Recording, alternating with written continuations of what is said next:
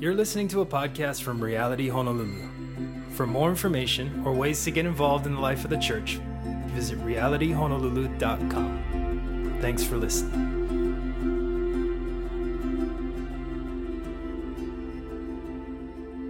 So, without further ado, we are going to get into the Word of God this morning.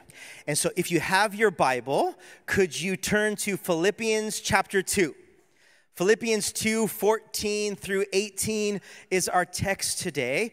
And if you do not have a physical Bible, we do have Bibles on the tables just to the right or the left uh, as you walk in. Those Bibles are for you to use during church or to keep if you don't have one or you just want that translation or you want to give that out.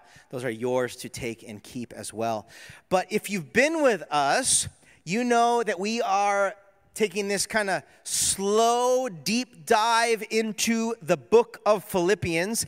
And we're spending about six, seven months just going verse by verse, chapter by chapter through this book.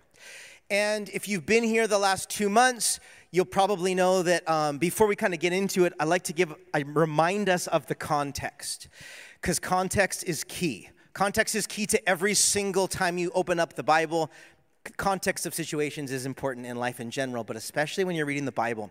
Because if you don't know the context, not only are you going to miss out on the potency, but you probably might read the verse or interpret the verse wrong might get it wrong or might misunderstand or misinterpret it if you don't know the context.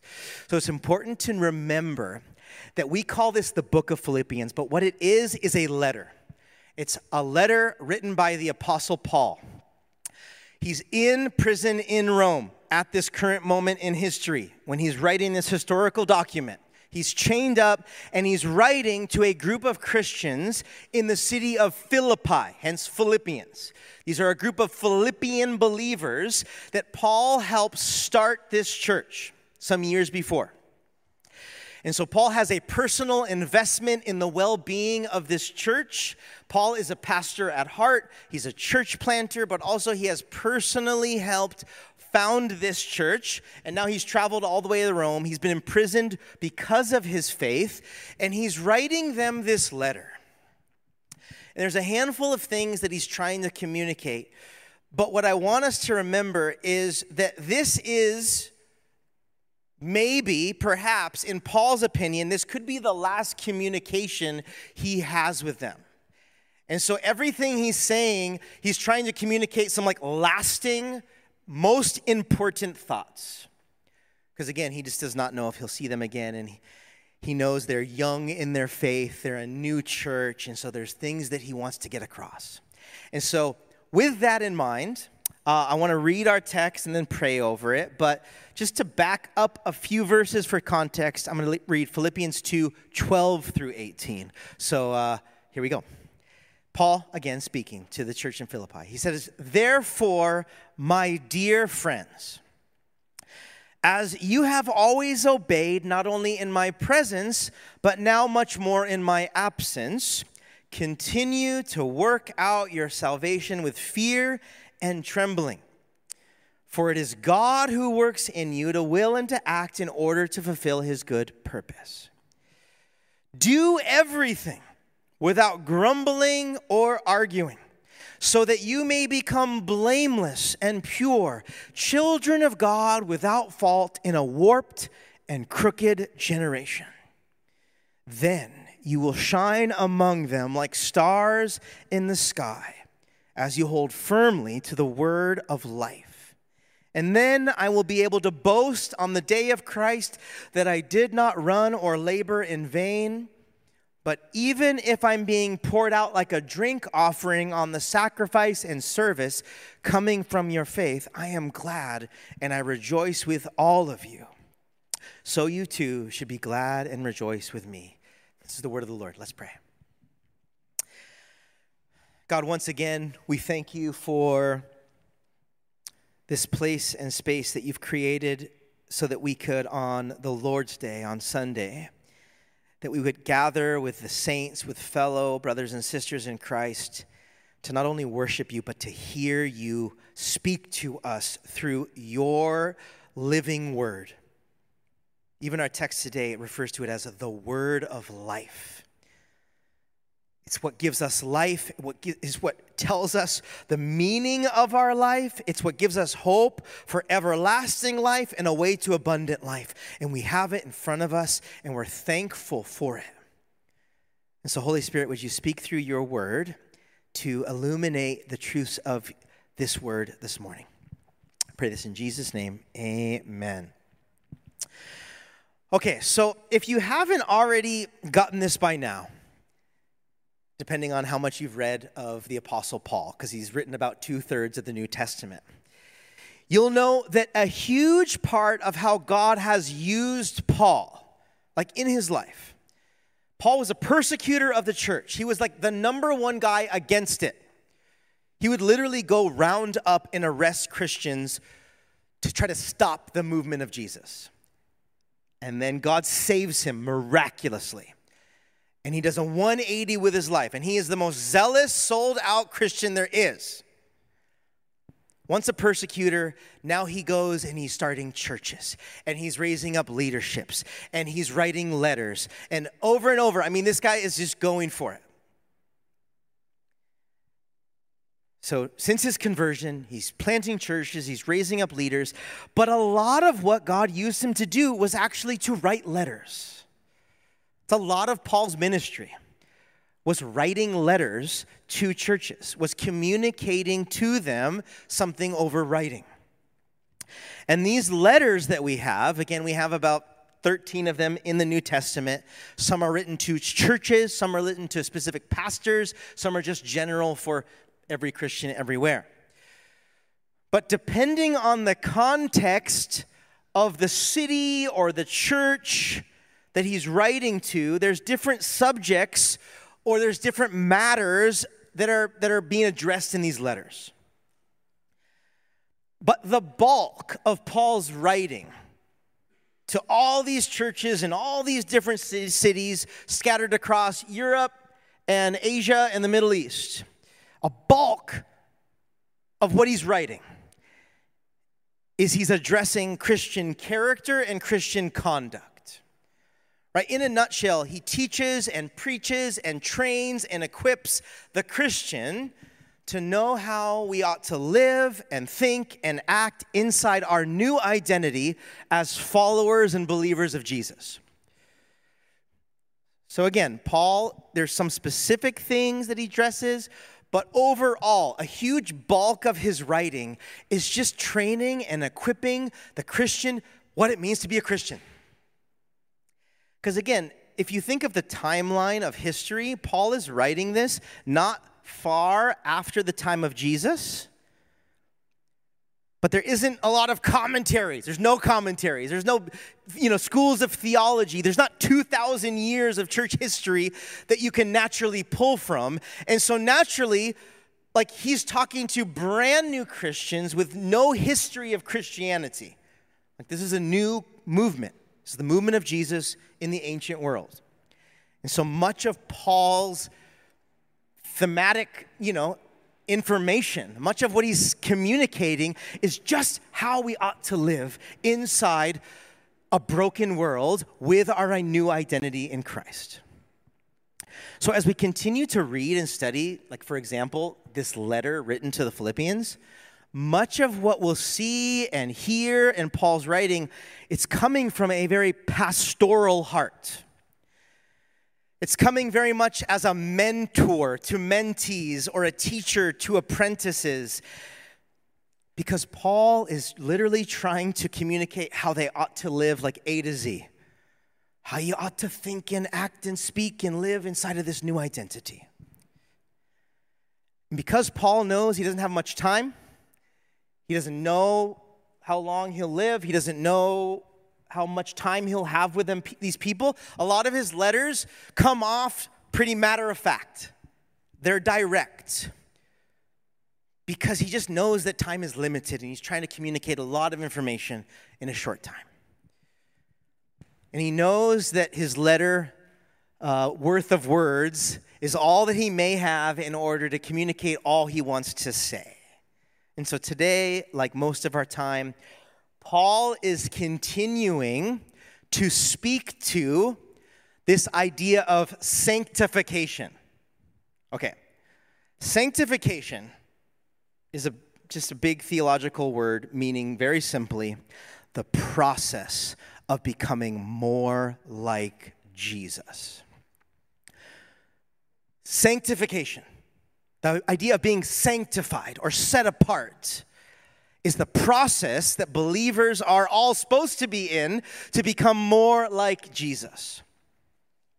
And really, if you're going to break down like theologically, there's really three stages of the Christian. Number one, it's justification, right? That we've been justified through the work of Jesus upon the cross, that He saved us, that He's redeemed us, He's forgiven our sins, and we've been justified and redeemed before God the Father.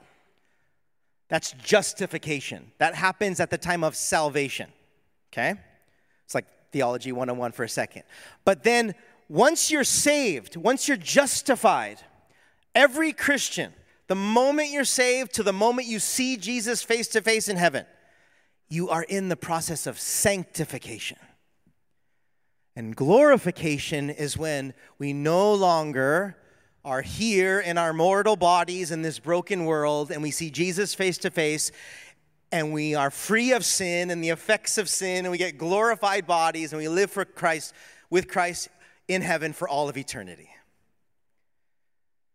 If you were to break down Christianity into three, three distinct stages, it's when you meet Jesus and he saves you, you're justified. The, the, the, the hour, the minute after, you become oh, I'm in the process. The stage of Christianity that I'm in is sanctification until I meet glorification.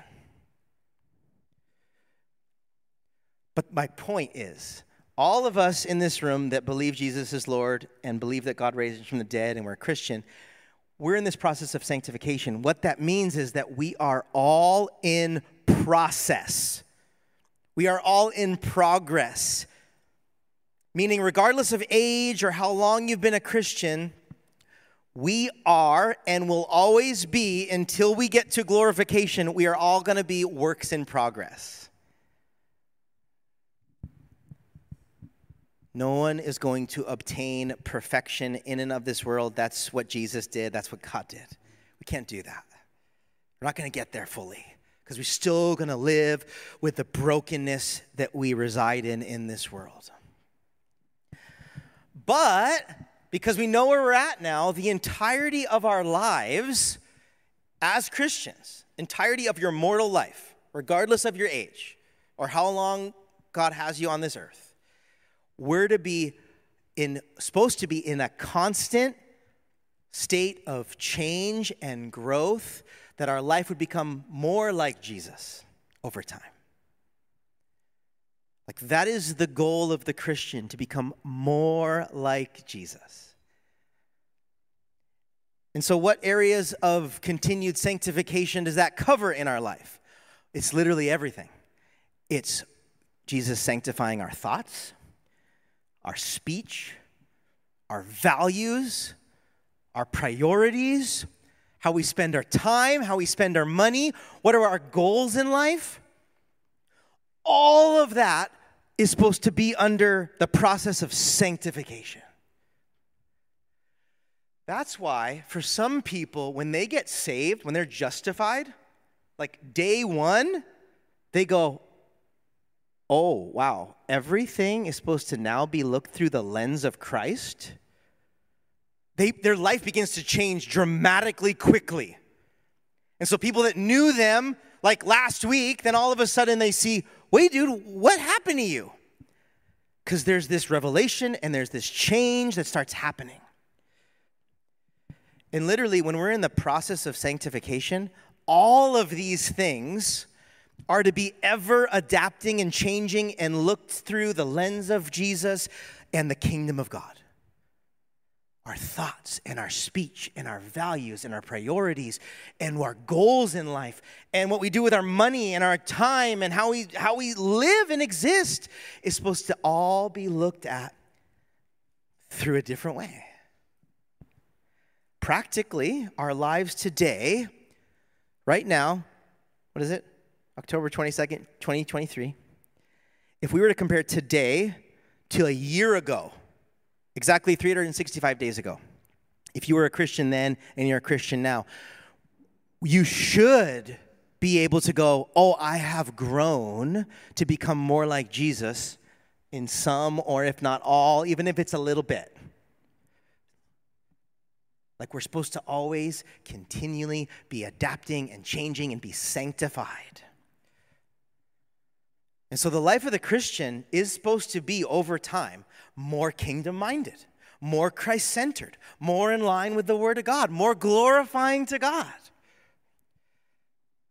That's why I think we've talked about this a bit, but the word Christian and being a Christian, I think over time has been watered down.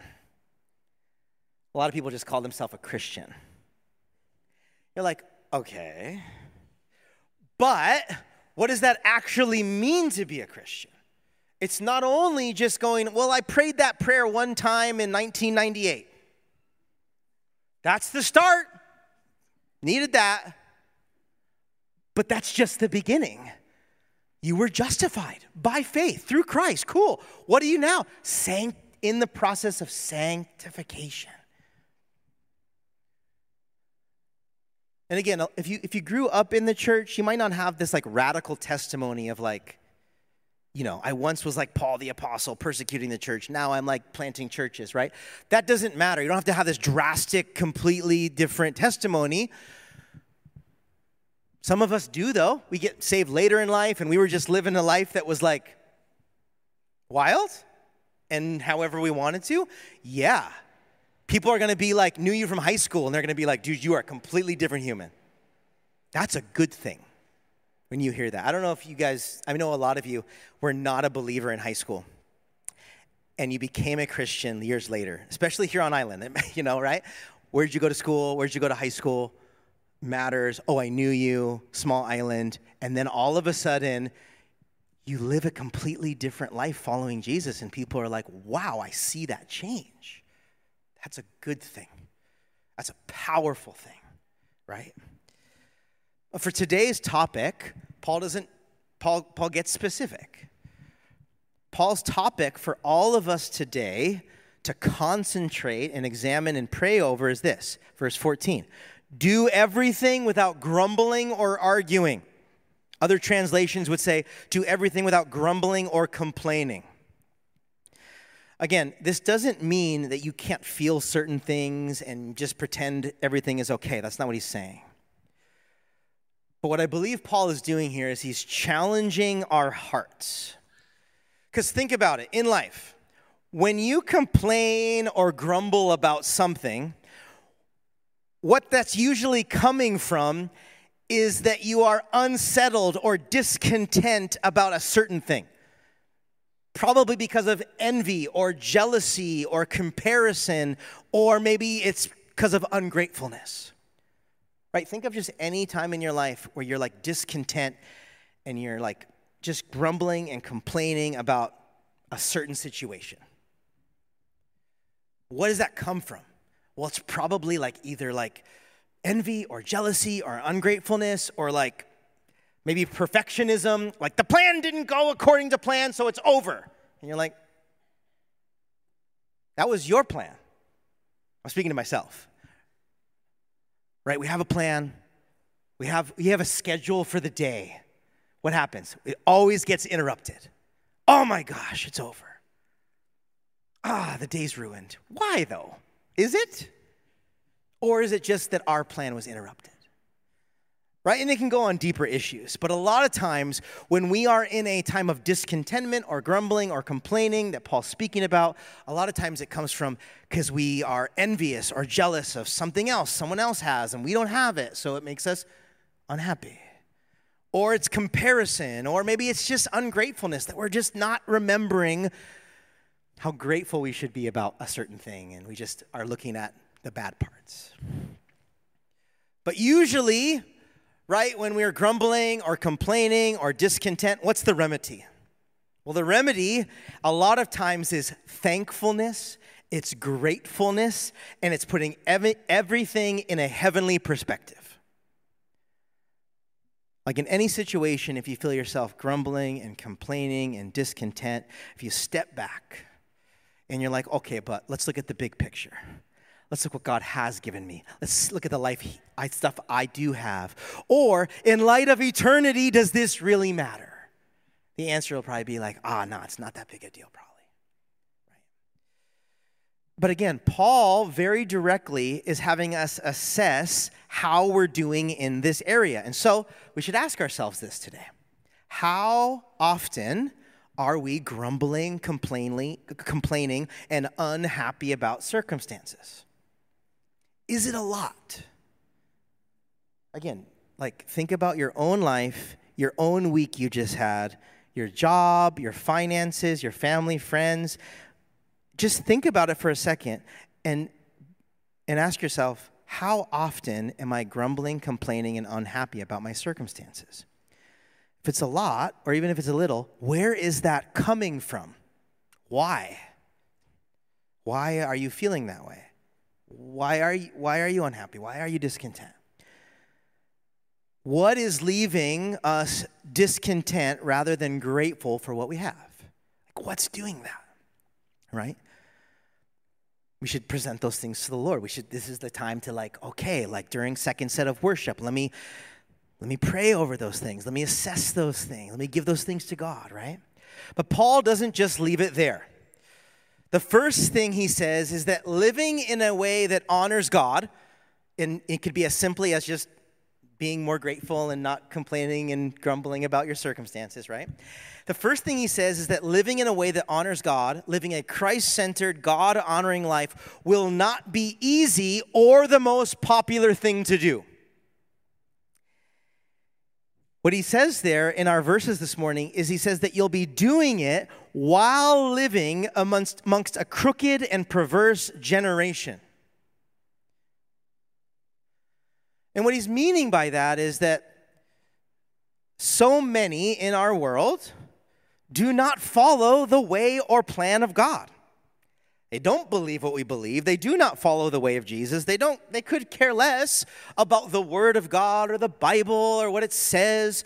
And so if you do not have the Bible and the will of God and the way of God as your standard, then most of the world is left to their own devices. Do whatever you want to do. Do whatever makes you feel good. Do whatever makes you happy. Do whatever makes you get a lot of money.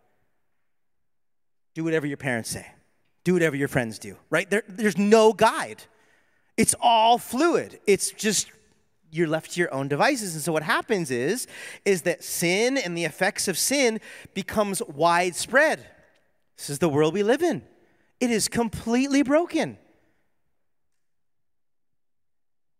Again, it started in the Garden of Eden, started with Adam and Eve, and it's trickled into the rest of humanity until today. And today, I mean, I don't have to preach that. Like, we live in a world of wars and hurt and pain and death and brokenness at home and abroad.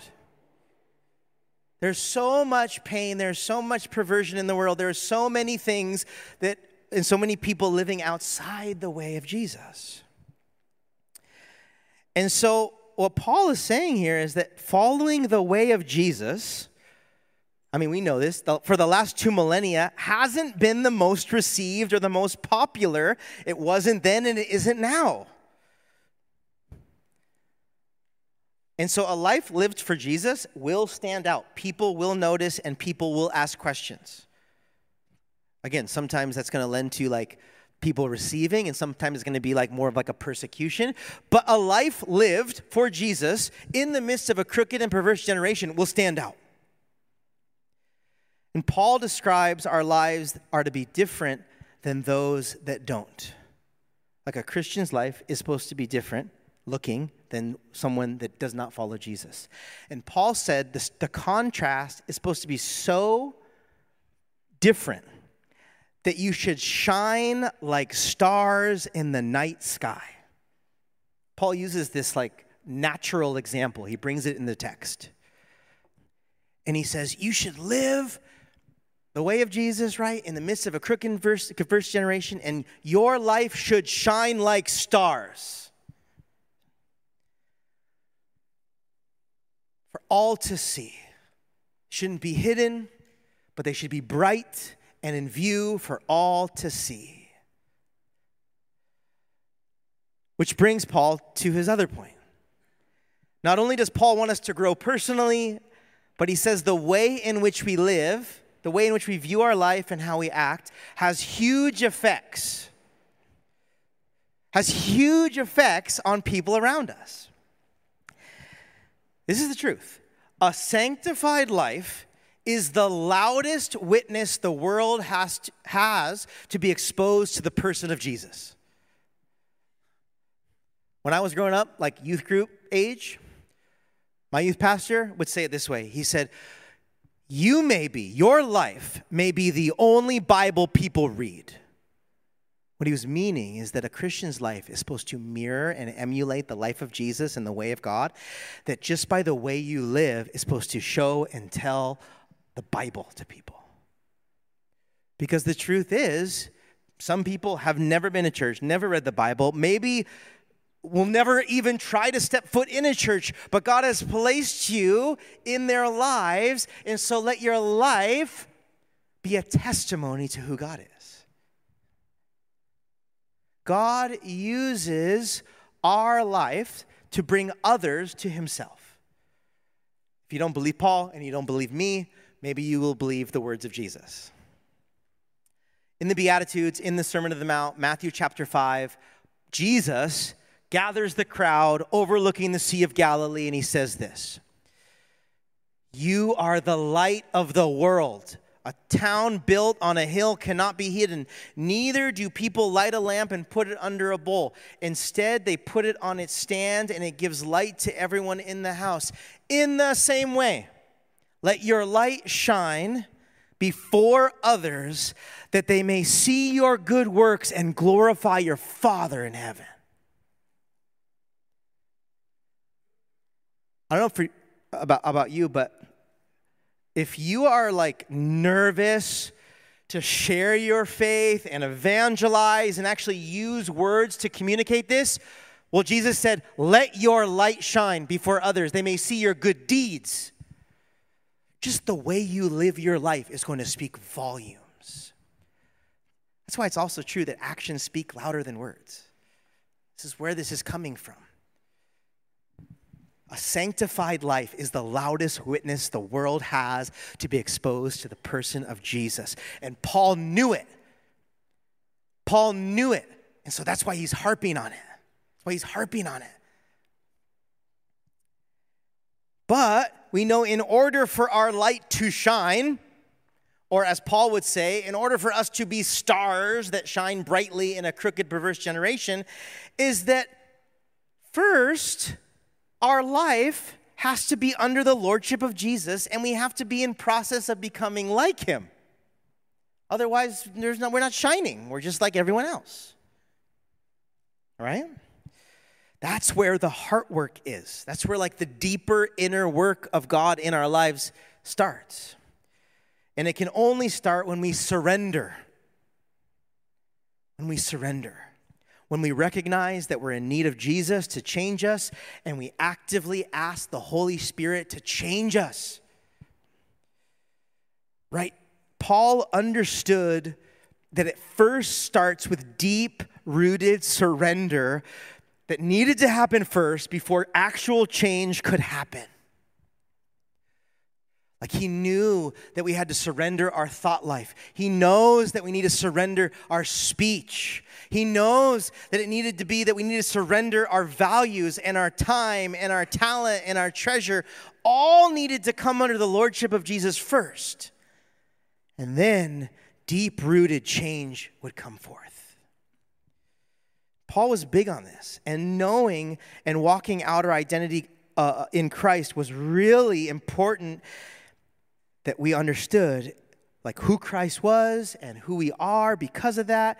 And so he he wrote this over and over in his letters. I'll just give you a few examples to kind of end today.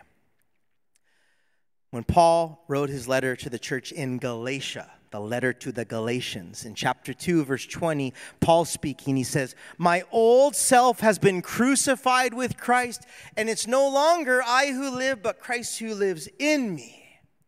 So I live in this earthly body by trusting in the Son of God who loved me and gave himself for me.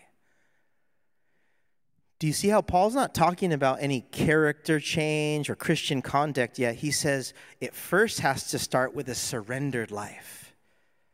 Paul's like, it first starts with going, oh, it's not actually I who live anymore, but I now live for Christ. Then to the church in Colossae, the letter to the Colossians, Colossians chapter 3, verses 1 through 3, Paul speaking.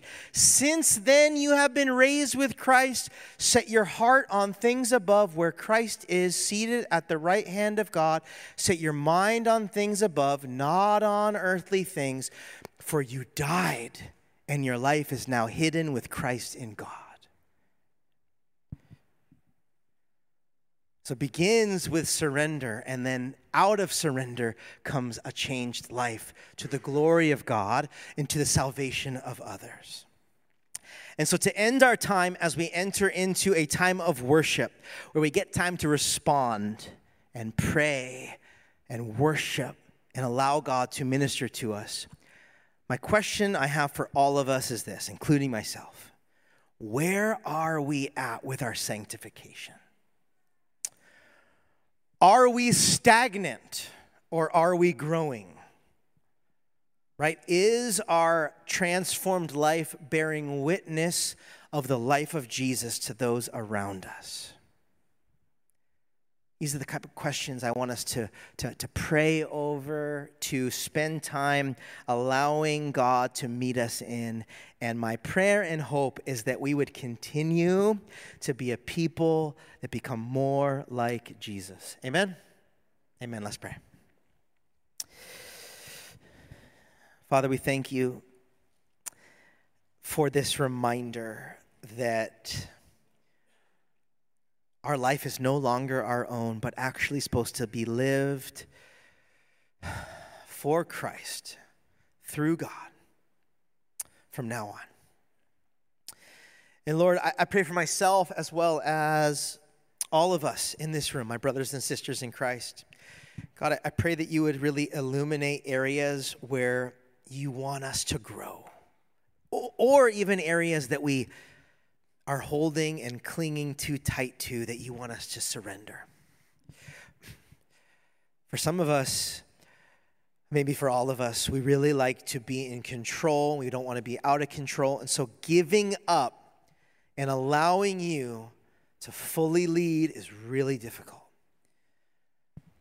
But God, I pray that we'd be reminded of the perfect Heavenly Father you are and that you only have good intentions on our behalf. You only want to do what's best for us. You only want to give us good things. And so help us to let go and allow you to lead us. We love you, Lord. We pray these things in Jesus' name. Amen. As always,